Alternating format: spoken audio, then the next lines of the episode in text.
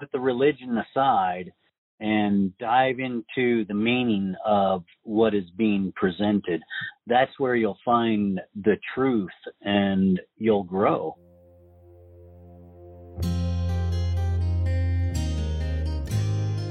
To overcome, you must educate. Educate not only yourself, but educate anyone seeking to learn. We are all dead America we can all learn something. To learn, we must challenge what we already understand. The way we do that is through conversation. Sometimes we have conversations with others.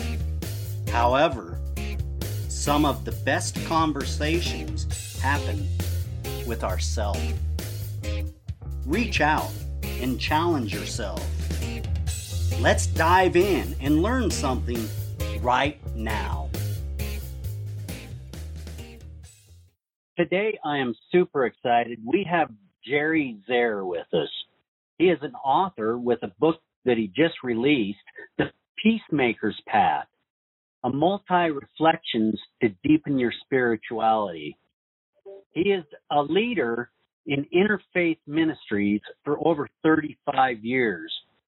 Jerry, could you please introduce yourself and let people know just a little bit about you, please? Well, thank you. It's uh, thank you for inviting me to be on your podcast and to join this conversation. I uh, grew up in the Amish Mennonite background. Uh, some people know the Amish is kind of a smaller sect uh, and the Mennonites, which which were not quite as conservative as, as the Amish, but uh, the Amish had no electricity. You know, they were farmers, and um, and the Mennonite was very legalistic. It was a very kind of strict. Uh, you don't dance, can't drink, can't smoke. You're going to go to hell. It was kind of you're going to go to hell for something, you know, and and uh, in, in my church, when I grew up, uh, my friends who were Catholic or Baptist, they were going to go to hell because they didn't believe like us. And, and I, you know, I never bought into that. I, I, I never, I, I just didn't understand my understanding of God. I mean, I didn't have a grasp of that, but I just never believed that all these people, because they just didn't believe like our church, were going to go to hell. So I, um, I left uh, left church, left all that. I was uh my degree was in speech and theater. I went into the entertainment business in my uh, 20s and um it was kind of really about myself and how I could move up the ladder and relationships were all very transactional. What can you do for me? And even though outwardly it looked like I was having the time of my life because I was performing and singing and acting internally, I was uh, very dried up. I was very empty inside of my spirit. And, uh, you know, I was out drinking and partying all the time. And uh, I, I just could see that I was going to be dead in five years with this lifestyle. And it was just empty. So I left the entertainment business. And I, that's when I began my reconnecting with God. You know, it was interesting. Kind of lot, many of us maybe that way. You, when you grow up in a certain background, and if you had a bad experience and you leave that, you kind of leave God. You don't realize there's other communities, other people who have different understandings of God than what you were, and and so that's how I began the spiritual journey and realized, oh, just because I don't believe like I grew up, there was some new understanding for me. And that began my spiritual journey and um, I became a, uh, went to seminary to try to figure it all out. Um, no I intentions of being a pastor, but more I thought I was going to maybe be in TV and media or something. And but as I was in seminary, that's when I started having a new understanding of Jesus' teachings and uh, of other faith traditions. And then I really began my interfaith ministry for over 36 years trying to build ways of understanding and being a peacemaker. Well, that's a fabulous journey. You know, and that discovery mode, it takes a lot of soul searching and deep looking into a lot of different things. And a lot of people are scared. I don't know why, but to reach inside and say, hey, I need to know this for myself, not because I'm told this. And we get stuck, like you said, in our own upbringing. And as a Christian, you know, we're told that Jesus said, don't mix religions and all of this, but yet that's not what was actually said. Right. And Jesus actually walked a life that a lot of Christians don't understand because they don't dig into the life of Jesus and actually try to understand why did he do this yeah, and I think you're right. I mean, we see Jesus. Uh, look at the story of him at the Samaritan woman. I mean, here he engaged with a woman who was of a different faith. One, as a man, he wasn't even supposed to be talking to women, but he engaged this woman. He didn't say anything about her being uh, married five times. He didn't shame right. her or guilt her. And you know, for Jews in that day, they were supposed they walked around the country of Samaria because they didn't want to engage with them. So now here he is engaging with her, valuing her as a person, and he says, You worship what you do not know. We worship what we know. But someday we'll worship in spirit and truth. And and I love that image of saying, you know, there'll be a day when we will come to understand God in a much bigger way than any of our traditions. And yes. and you know, I mean, Jesus was a Jew. He had no intention of creating a whole new religion. You know, that was Paul, and and then and you know, and as as the church has grown, it's it's created its own doctrine and dogma that really wasn't, as you said, true to the teachings of Jesus. I think. Correct. So a lot of us we get stuck on this interfaith ministry. We're not supposed to mingle. Jerry, could you please explain to people what an interfaith ministry actually is? Well, I and we use the word interfaith or multi-faith. For me, it's about being in relationship to people of other traditions. It's not that I'm going to become Muslim or I'm going to become a Jew or a Hindu, but what I have found, the more that I have learned about other people, it has expanded and deepened my faith. Part of the reason I wrote this book was I really believe that we have much more in common than what divides us. And the more that I started studying and learning the teachings of Buddha, the teachings of the Hindu faith, and I saw six, at least six themes that I focused on that I write in my book um, that are in all of our traditions. Um, an example, the golden rule is in all of them. Another one is, you know, we people speak about karma today, even people who aren't very religious.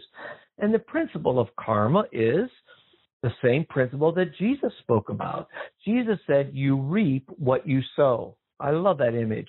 What you put out there will come back to you, you know. And so if you sow love and joy and and uh, compassion, that will come back to you. It will you'll reap your harvest. If you sow hatred, anger, prejudice, uh, bitterness, you will sow that. Well, the principle of karma is the same principle. And so, uh, in Buddhist teachings, in Hindu, so in that, like in that scripture and in that reflection that I write on, you read these scriptures from the different faiths because most of us have never read the Quran or read teachings of Buddha or Hindu or the Sikh scriptures. And so, what I want to do, and this is not a deep book of theology, it's a very kind of accessible book where I write a reflection, and then I have these scriptures um, kind of to enhance that reflection, and then I'll have some questions to reflect on, and then I'll have a prayer from a faith leader. But the idea is that people go, wow, so Jesus' teachings about forgiveness, you know, that was in the Quran, and Buddha taught about forgiveness. And we see these universal truths that have transcended cultures and time.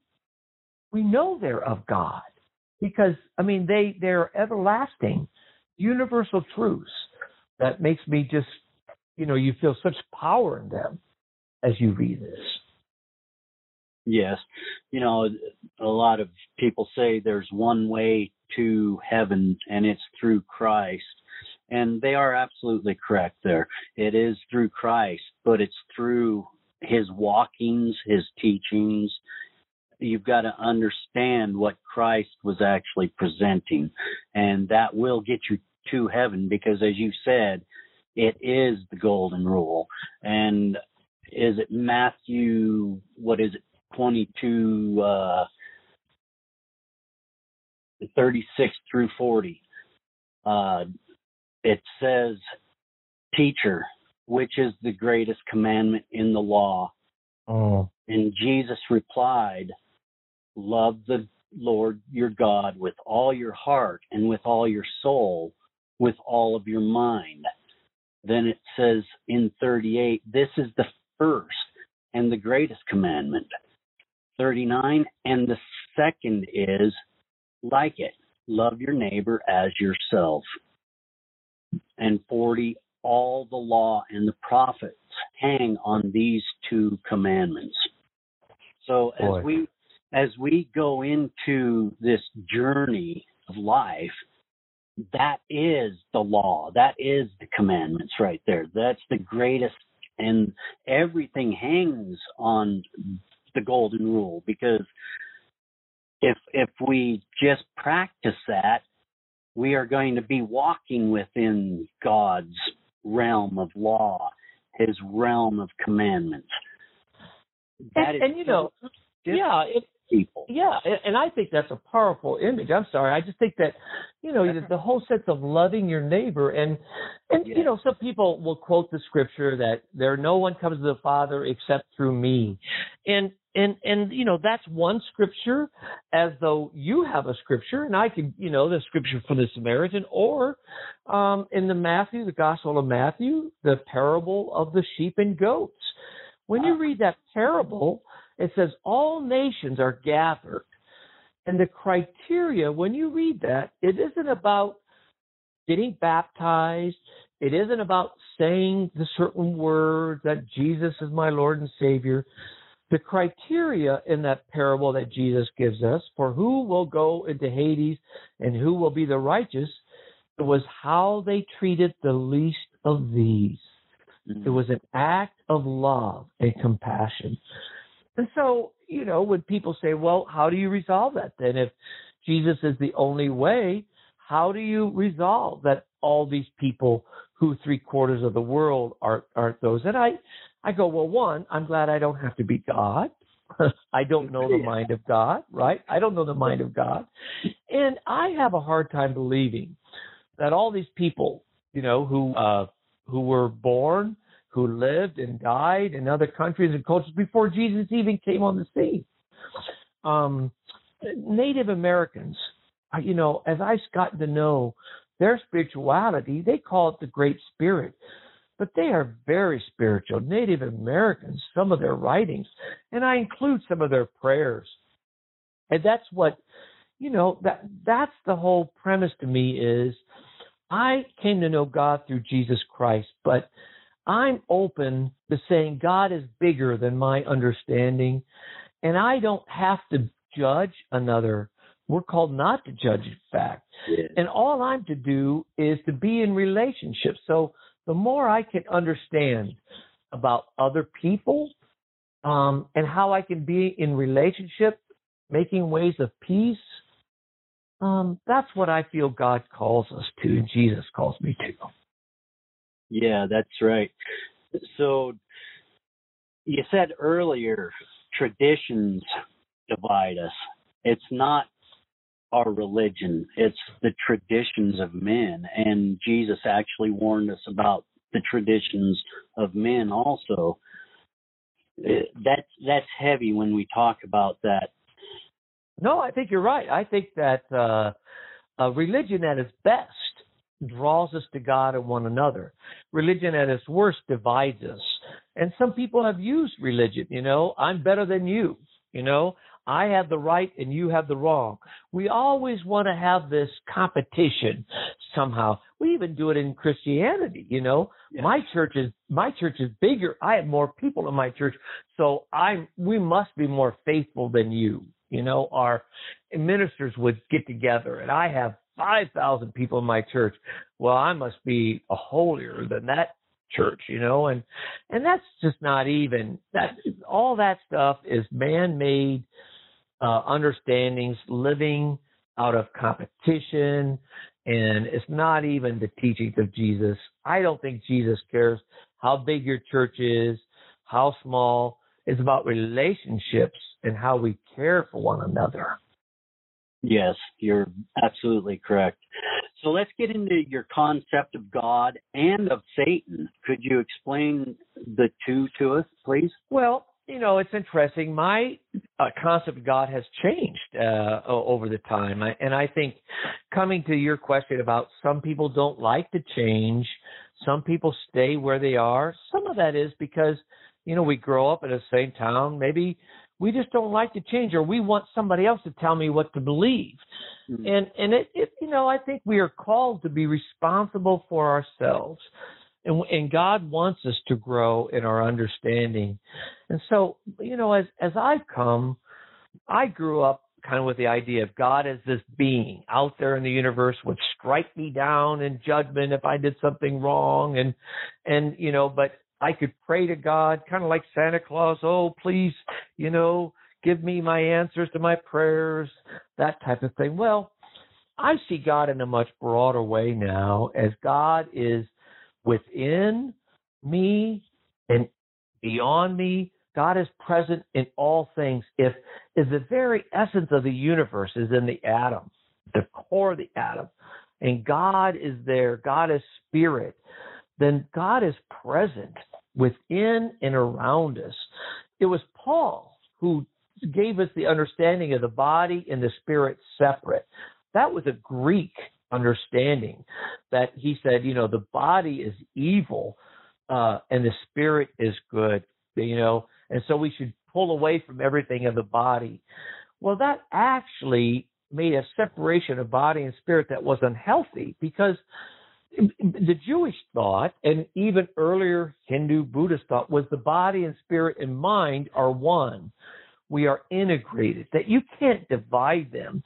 When we divided the body and the spirit, somehow making the flesh evil, like you don't trust your emotions, you don't trust your sexuality, you don't trust that part, your mind and your spirit, well, that makes it then you're you you feel separate from you know unhealthy. That's how you get into a lot of uh unhealthy things with your body and your your whole emotions. You wouldn't trust your emotions. You know anger was seen to be bad. Well anger is an emotion. It's from god. It's how you use the anger how you express it. But you know anger is part of it. Sadness and emotions are part of who god has given us to be. So so i have seen god in a in a much more different way of love and grace and present in all things. You see that difference that I've changed in?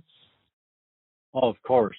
And you know, I I have experienced the same sort of change. You know, I I came from a very you know, not too influential background from a very young age, I was out exploring all the churches, not just one. I wanted to know who was in that building, what they were doing.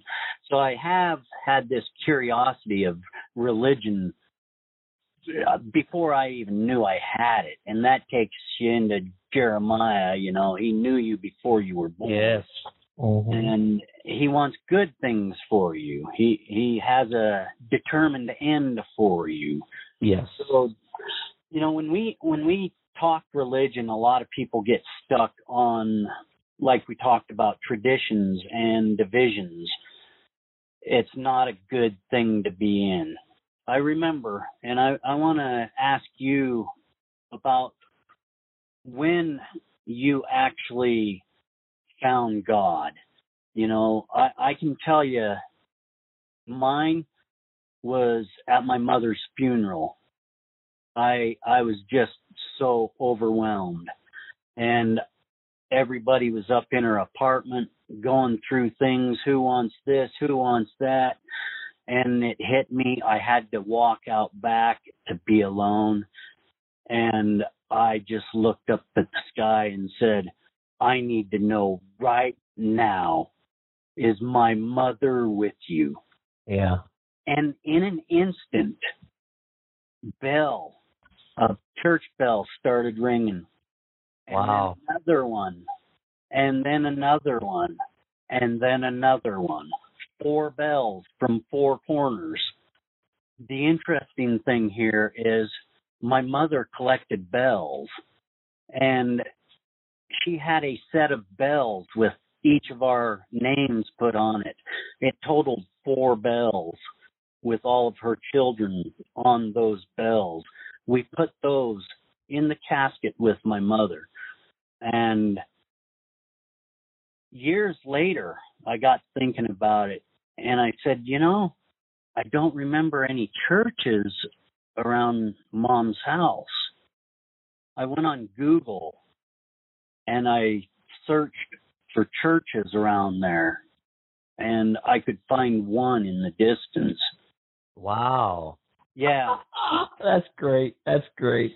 Well, yeah, and, and you know, I think we we have experiences, and the wonderful thing is that was your experience. And and when somebody tries to intellectually uh, disprove God or disprove this or show that, you know, you could you could say all you can. I know my experience, right?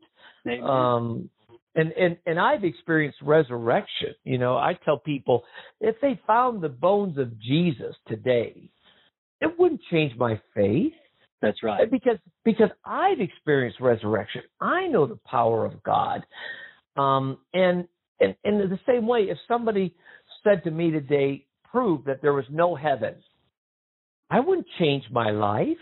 I I live my life because Jesus said the kingdom of God is at hand. It's within you. That's right. And it, you know that that in fact, I think Jesus came that we could know the presence of God on earth more than life hereafter. You know, in fact, when they said, "Where's you know where's the the hereafter?" Where and he said, he pointing to the different places, and that's when that's when he said that in Luke, the kingdom of God is within your midst. In in Lord's prayer, he says, "Thy kingdom come, Thy will be done on earth as it is in heaven." And and so that for me is that I live this life uh, not you know like an insurance oh ticket to get to heaven. That will be great, and and I hope and I believe, but you know I can't prove it. It's on faith. But more, I've experienced the love of God, and that's that awakening you know, as you asked, when when did it happen for me?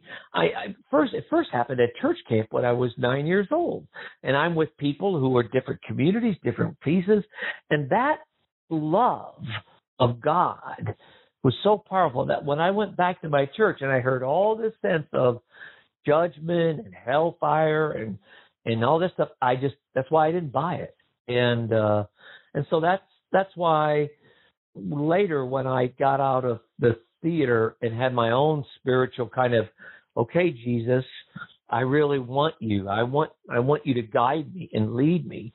And and that's then when I came to you know that kind of opening up of my mind.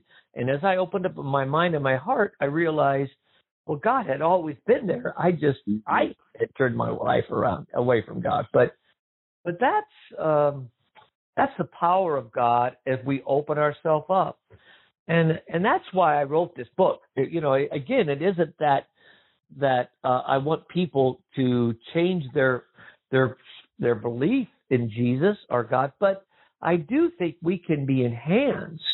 And maybe you have somebody who you work with, or you have a neighbor, or you, or you have people who talk bad about Muslims. And, you know, it's like when ISIS came out and ISIS was killing people and, and everybody thought all Muslims were like ISIS.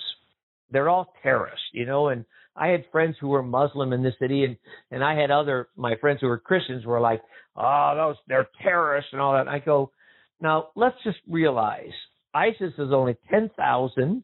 There's 1.2 billion Muslims in the world, and the ISIS were killing more Muslims than they were Christians.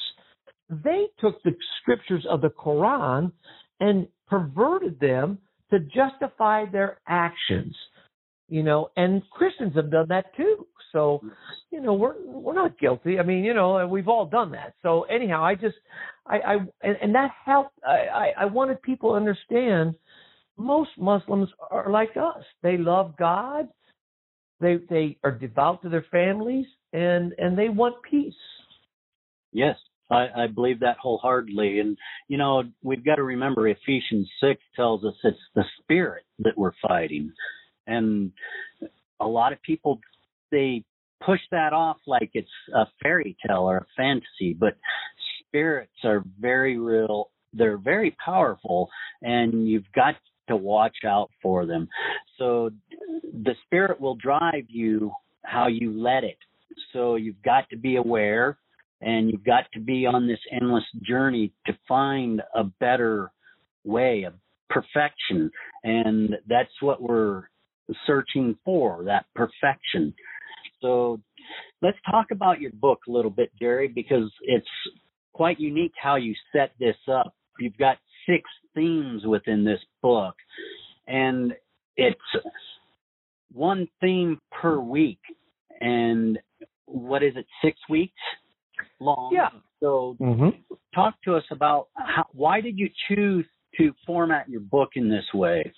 Well, I, I created it for a 40 day reflection because 40 days in the Christian Ah. tradition, of course, Lent. 40 days is always a period. Jesus was in the wilderness for 40 days. Mm-hmm. So I, it's a 40 day journey and, and it's set up that you could do it each day. Actually, my wife and I, even though I wrote the book and, you know, now it's been gone, so she didn't read the book. So we read a day uh, devotion and it takes about 15 minutes. I have a reflection, then I have the scriptures from all the faith traditions, and then I have a prayer from a, a faith leader and some questions for you to think about. So we'll read it together and then we'll talk about it. It gives us something to explore together. But or you could read a whole. I have some churches that done it for like a study. They have a Bible study group, and they'll read through the week their own, and then they'll come and use it because there's at the end of each week there's a reflection of a day of reflection and review. Um, I wanted to write a book, not a book of theology, because nobody would read that. This is very accessible. And the, the, the idea with the six themes are walking the enlightened path, the power of prayer, loving yourself, loving others, actions and consequences, and then the quest for peace.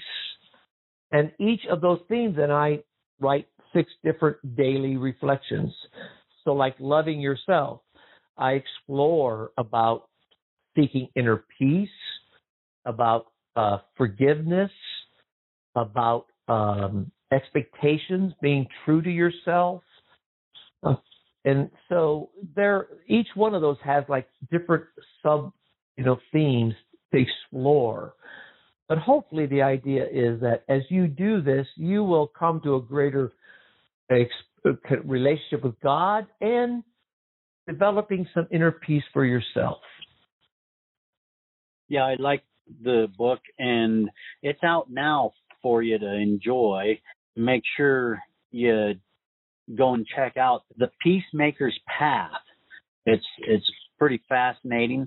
I don't want to spoil it for a lot of people, so I'm not going to read any of it or any of that to people. But there is this journey that it takes you through, and it makes you reflect, and it makes you dig in a little bit because you ask questions back. I find that good when you know you present, but you ask the questions back.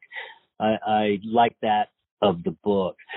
You wrote another book also. Uh, what was this called? I'm sorry. It, it's ca- it's called blurring. Yeah, blurring the lines. It, it's a novel. It's it's uh it's more it's fiction. It's based on some of my experiences in the entertainment world, but but uh, the character gets sucked into the darker parts of the entertainment.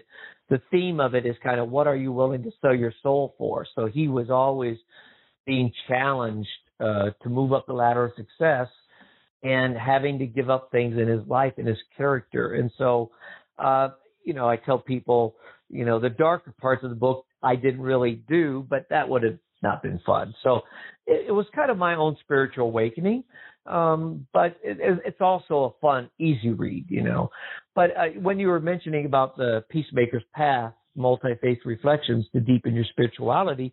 When you go on Amazon, what I like is they have a look inside where you can actually read like the first chapter, get a yeah. feel of it to see if it's your like it. It's also a Kindle, and I like that um, for those who you know want a little bigger font. But it is a hard copy, and I like that because it's uh, it, it gives it some substance.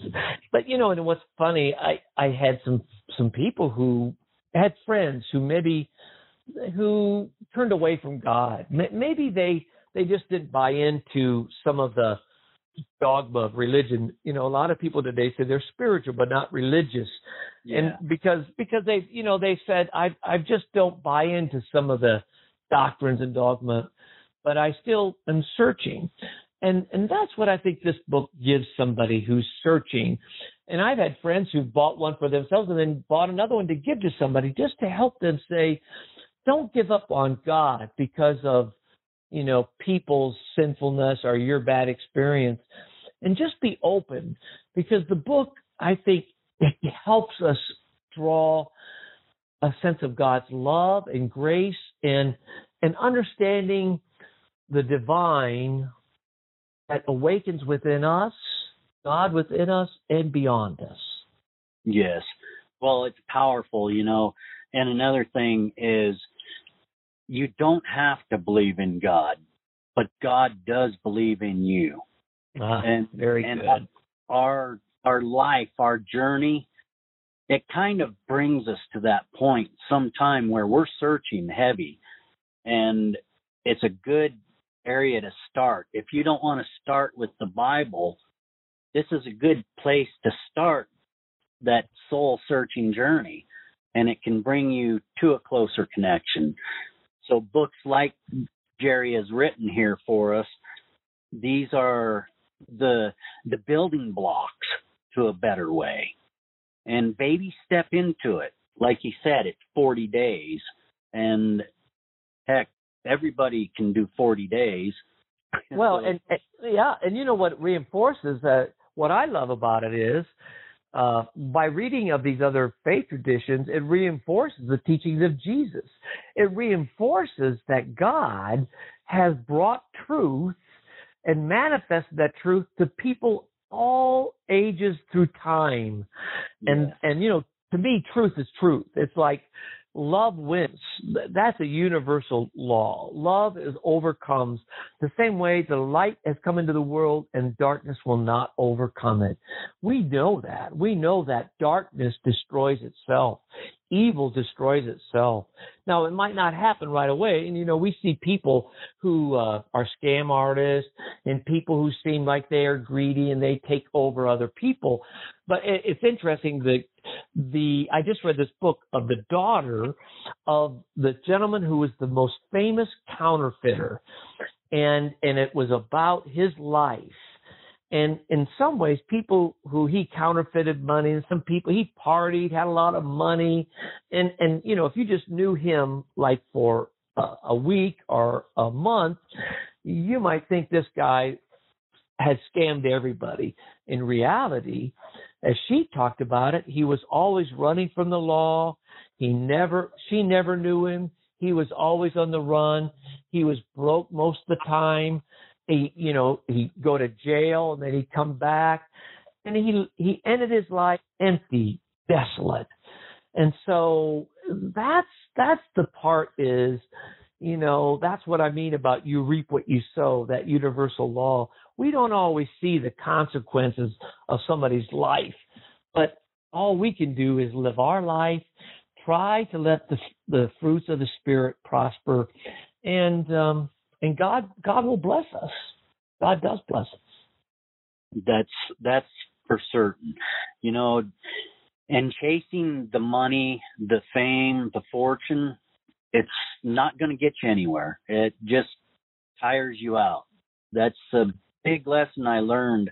You know, my wife and I, we had an opportunity where we could have moved into this seven floor mansion up on the Wasatch front, up above uh, the big city. And I was really excited, super excited. Hey, we've got a chance to get this. We can move all the family in, all of that. And she simply asked me, "Who's cleaning it?" and and reality set in, and oh, that was very selfish of me. I'm sorry. So we ended up getting a littler house and we still had our family move in. It was a great thing. But to be tempted with all of that is a very, very powerful thing. And a lot of us don't realize the power before us. How yeah, can we help fight that temptation, Jerry? Well, and I think uh, I think you're right that that's why our faith is, and we all fail, we we all falter, we lose our way, and and that's why forgiveness and grace is so powerful. That's one of the things that when I talk about loving yourself and loving others, I talk about forgiveness and the principle of forgiveness. That probably is one of the most important spiritual truths to learn of forgiving others and forgiving ourselves and and you know and part of uh, failing part of our our our making mistakes is uh, is part of our journey and that's why giving ourselves some grace and and understanding you know we're human beings and I think some of your listeners, you know, I mean, I, I think we realize life is hard, and, and for some of us, it's it's harder than others. But we all have our challenges, and it's it's it's it's about the journey. It's about you know seeking um, and working on opening our mind, being willing to change. And you know sometimes we are brought up with certain beliefs. I, carried a lot of shame and guilt. Uh, I felt very inadequate. I was brought up with a sense of, you know, guilt that I was taught in religion in the, my church, and and I realized that's not what God wanted for me. And and in fact, you know, uh, shame is very unhealthy, and and and that inadequacy, uh, feeling that we aren't lovable, and and we can't measure up. And I, I realized a lot of that was just my upbringing, and then I realized just because that was something taught me, I don't have to buy that. In fact, I don't even believe that I started learning how, as God wanted, said, love yourself, love your neighbor as yourself. We have to learn to love ourselves. And that is a, an important piece, I think, is how do we learn to love ourselves and, and get grounded in God's love for ourselves helps us resist those temptations. Yes, and that's where you find true peace. You know, put the religion aside and dive into the meaning of what is being presented. That's where you'll find the truth and you'll grow. So, Jerry, you uh, started a few interfaith alliances. How did that transpire? What what was the connection like? How did you step up and put this together? Well, you know, it genuinely, like the first one I did was I was just in out of seminary. I was a pastor, and some of us ministers were meeting with some of the rabbis and church together. It's interesting because I think you know Jesus calls us to be the body of. Paul says, "Be the body of Christ." We are to be that in the world. We're to be in relationship with each other. But I had some ministers who wouldn't even who wouldn't even meet with me because they had different points of view on baptism or different points of view on things, you know. Now, but but the ones that we found a sense because here's the thing, we could always find things we disagree with. I could tell you things I disagree with Catholics or Mormons or this or that. Or but I, I wanted to focus on what do we have in common. So that's how we began. And we were just doing primarily Jewish and Christians.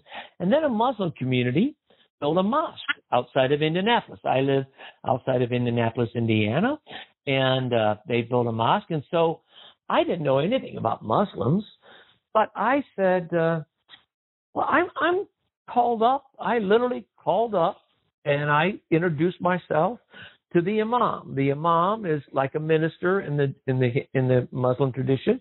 Rabbi is for the Jewish people. Is a teacher. Rabbi is a teacher. They call Jesus rabbi or a minister. So the imam and I said, I'd love to have a coffee with you and connect. So he's okay. So we got together at, at McDonald's for some coffee. He wanted to meet, you know, he's a little suspect. He didn't know me, you know, and like so we met in this McDonald's. And the more I heard his story, how he came to God, he was a heathen, all this stuff, and then he came to God, um, and he became Muslim, and then he went to school to be an imam, and it was a much like me. And so I said, you know, we just he, it was a wonderful conversation. We found things we come, and I said, well, let's why don't you join us? And so we, you know, I, I and I met this guy who was a Baha'i, and I said, well, I literally just kind of wanted to meet people, and and I just took the initiative. And so, you know, when people say, well, how do you, how do you create an interfaith group? You do it by inviting people and getting to know one another, and um, and that's how it began. And so I've done that with four of these, and and you know here's a good example of the power when you join together with people. So there's a synagogue in my community, and there was an 18 and 19, a 19 year old boy and 18 year old girl, their boyfriend and girlfriend living together, some small little town, and they uh, came over and they sprayed swastikas, uh, all signs all over the synagogue, trying to put the sense of fear in them. And um, that happened on a Thursday night. By Monday, through the social media, all of our friends in the interfaith and community together joined together. The synagogue only could hold 450 people in their temple. There was almost a thousand people showed up people in the parking lot and people with their children who said, we stand together in solidarity. And you know, the TV cameras were there and, and people were saying, I want my children to see that love overcomes hatred. And there were people who weren't even Jewish, people who were agnostic, but said, we stand together. And what a powerful um, ripple effect that had into our community. Yeah, that's wonderful. You know, I I was watching some of your YouTube, and you've got uh, video on there where you bring all of the faith leaders into your home, and a cat walks onto the prayer rug. Yeah. Could you tell people about that? Uh, because I I found that oh gosh, because I never thought of that really, but yeah, what if he would have taken offense and all that? How did that make you feel? And oh, it was it was one of the best stories. I, I call it "Guess Who's Coming to Dinner" because we were having we were having one of these meetings with the rabbi and the imam and people together, but we had never met outside of just our meeting at lunchtime.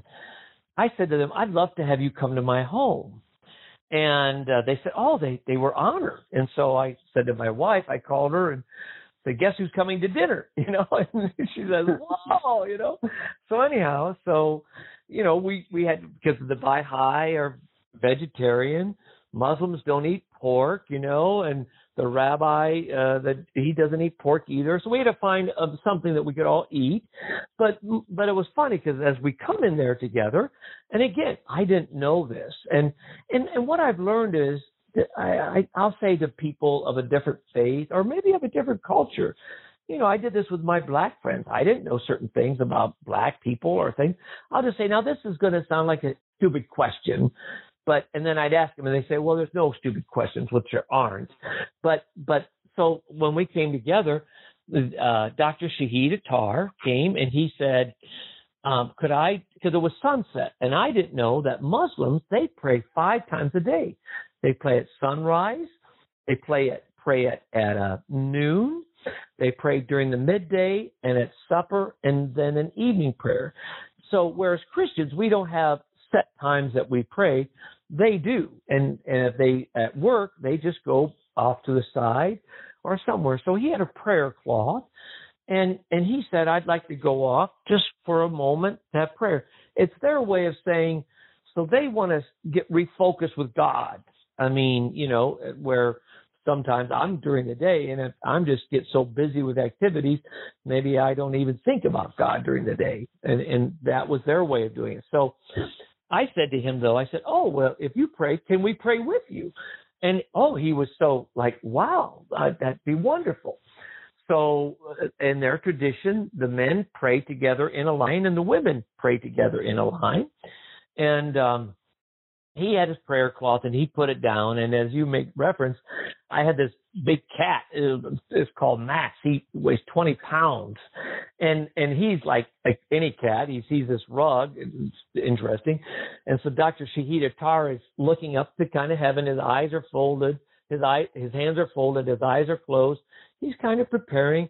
And then Max rolls, lays on the carpet, I mean, on his rug, on his prayer rug, and rolls around on it. And I'm going, oh my gosh, you know, and I, I kind of motion. And luckily, just as Dr. Shahid Attar kneels, because we're all going to kneel down and get on our knees, Max leaves.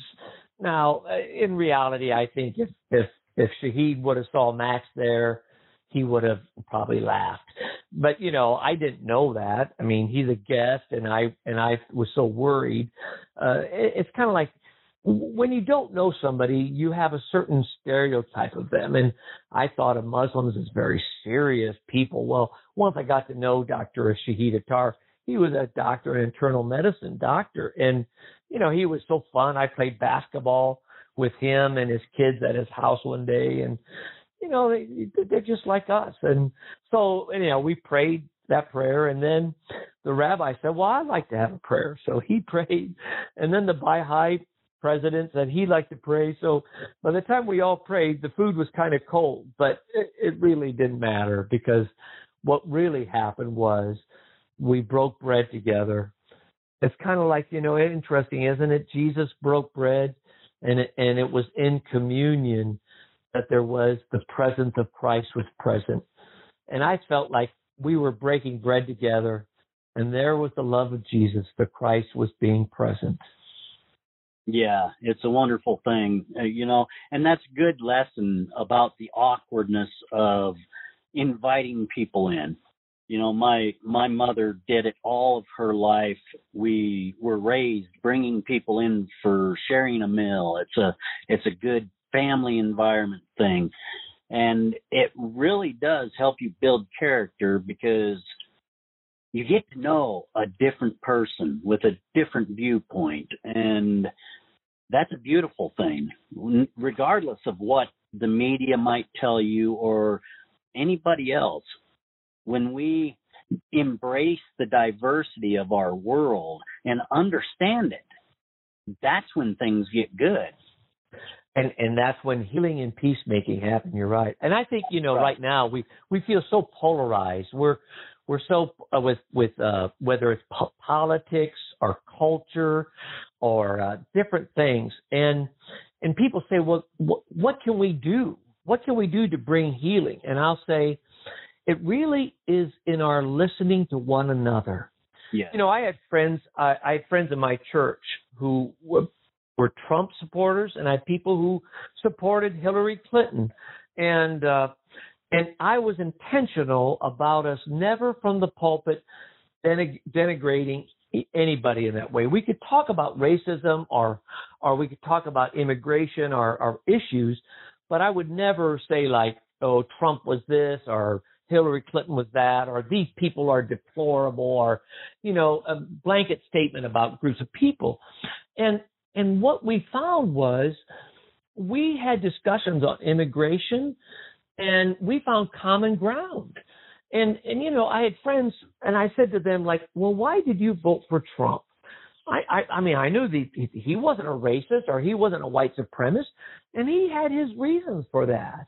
And people who voted for Hillary had their reasons. And and I think listening and hearing another point of view, it really helped me understand why certain people voted certain ways, or they certainly have different beliefs. You know, in the same way with religion.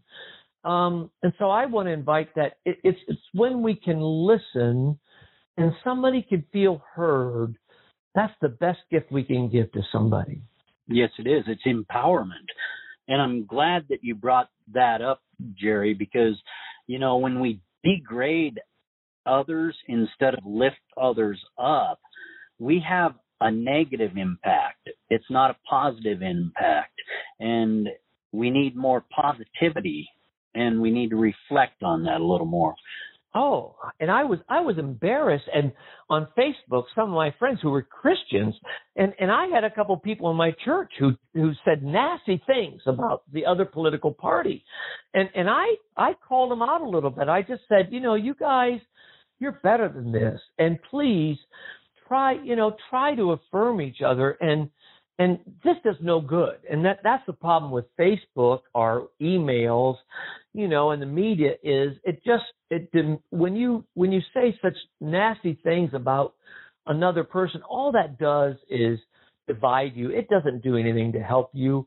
And and so, you know, I think Christ told us, you know, to to be able to seek ways of being a peacemaker. He said, Blessed are the peacemakers yes. for they shall see God. And so, um, yeah, I, I think I really encourage that, you know, you, if you have a coworker or you have somebody, you know, who you are maybe feeling a little at odds with or you don't understand, the best thing you can do is to try to listen to them, try to understand them and their point of view.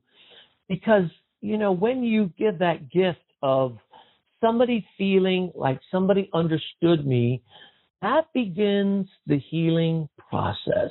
Yes, it does. So let's get just a little bit personal, Jerry. You you stated that you ran marathons. You're a runner. You like being physical. You you have a video where you jumped out of a plane skydiving.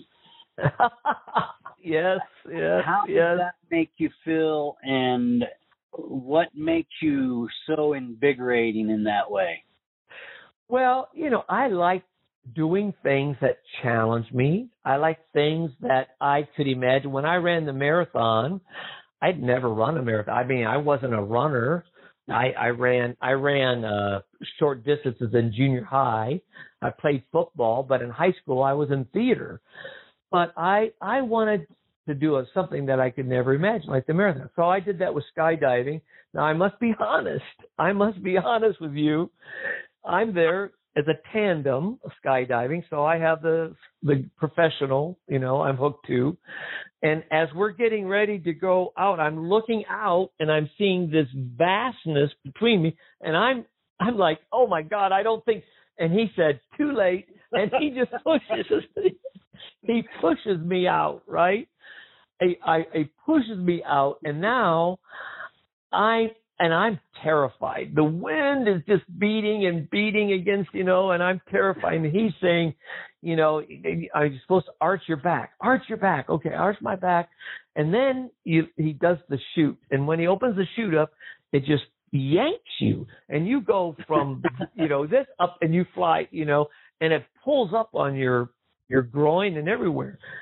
And now you're floating. Well, now it's easy. Oh, it's nice because you're now you're just letting the wind, and it was fine. And then we floated down, and it was wonderful. But would I do it again? Mm, I don't know. No, it was it was pretty I scary. encourage you to. I encourage you to challenge yourself, get back up and do it one more time at least. Have you done it? Not yet. I I do it in a heartbeat. I, Well, I've I've flown a plane and I love that, but I haven't had the opportunity to do that yet.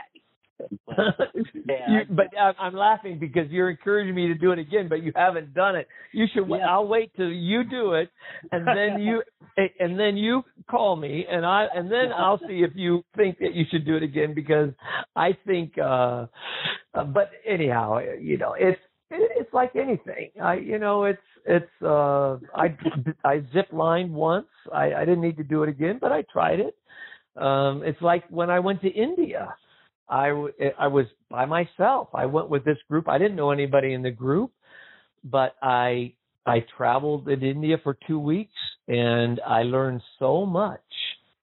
And I realized some people they can't do all that, you know. I mean, that maybe they they don't have the opportunity to to skydive or do that. But I encourage people really to find something just to to open you up. Try something new. You know, maybe you've never gardened before. Try something. But um, I think you know, and that's what I hope by reading the book. That try yeah. something new, and and it will open up their mind in a new way. Yes, broaden your horizons and find that passion in life. That's that's the key right there. You're living today. Make it worth the day, make it worth living. A lot of people are stuck right now in depression, anxieties. This is a great way to come out of that. You've got to learn new, exciting things and get in touch with a higher power, whoever that might be with you.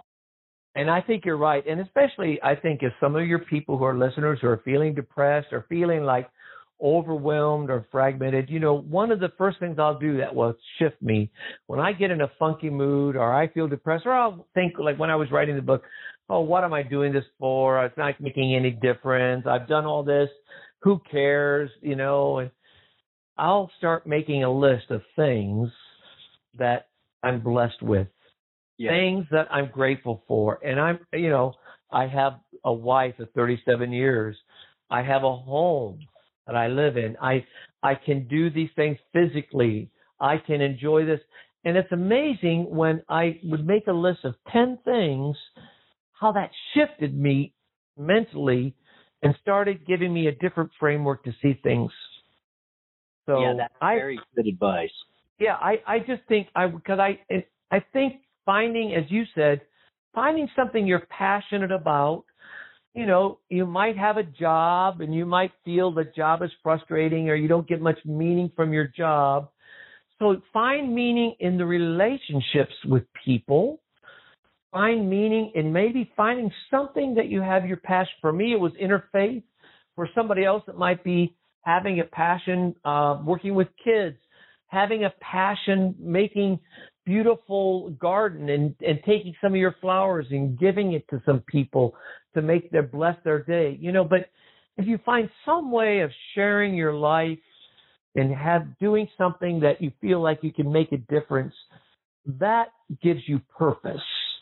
And now you find God is using you. Yes, that is so true.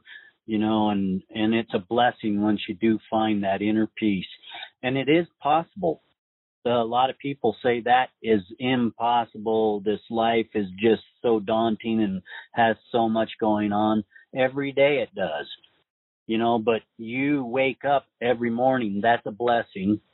And, you know, everybody has their bad days. Find a way to inspire yourself. It's worth it every day.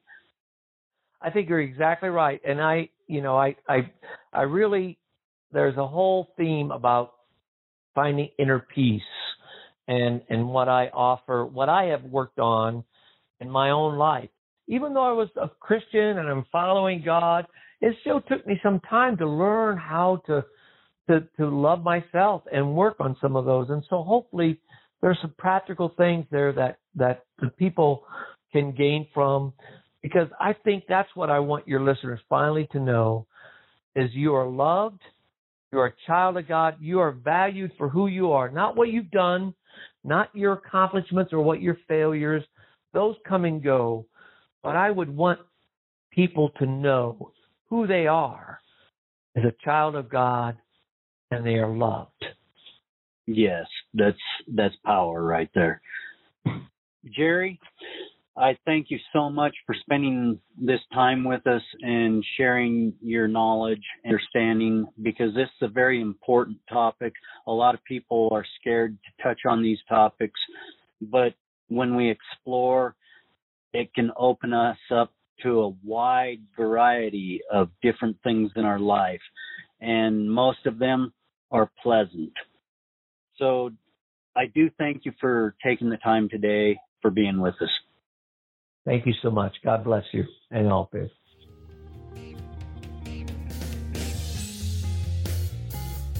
Thank you for joining us today. If you found this podcast enlightening, entertaining, educational in any way, please share, like, subscribe, and join us right back here next week for another great episode of Dead America Podcast. I'm Ed Waters, your host. Enjoy your afternoon, wherever you may be.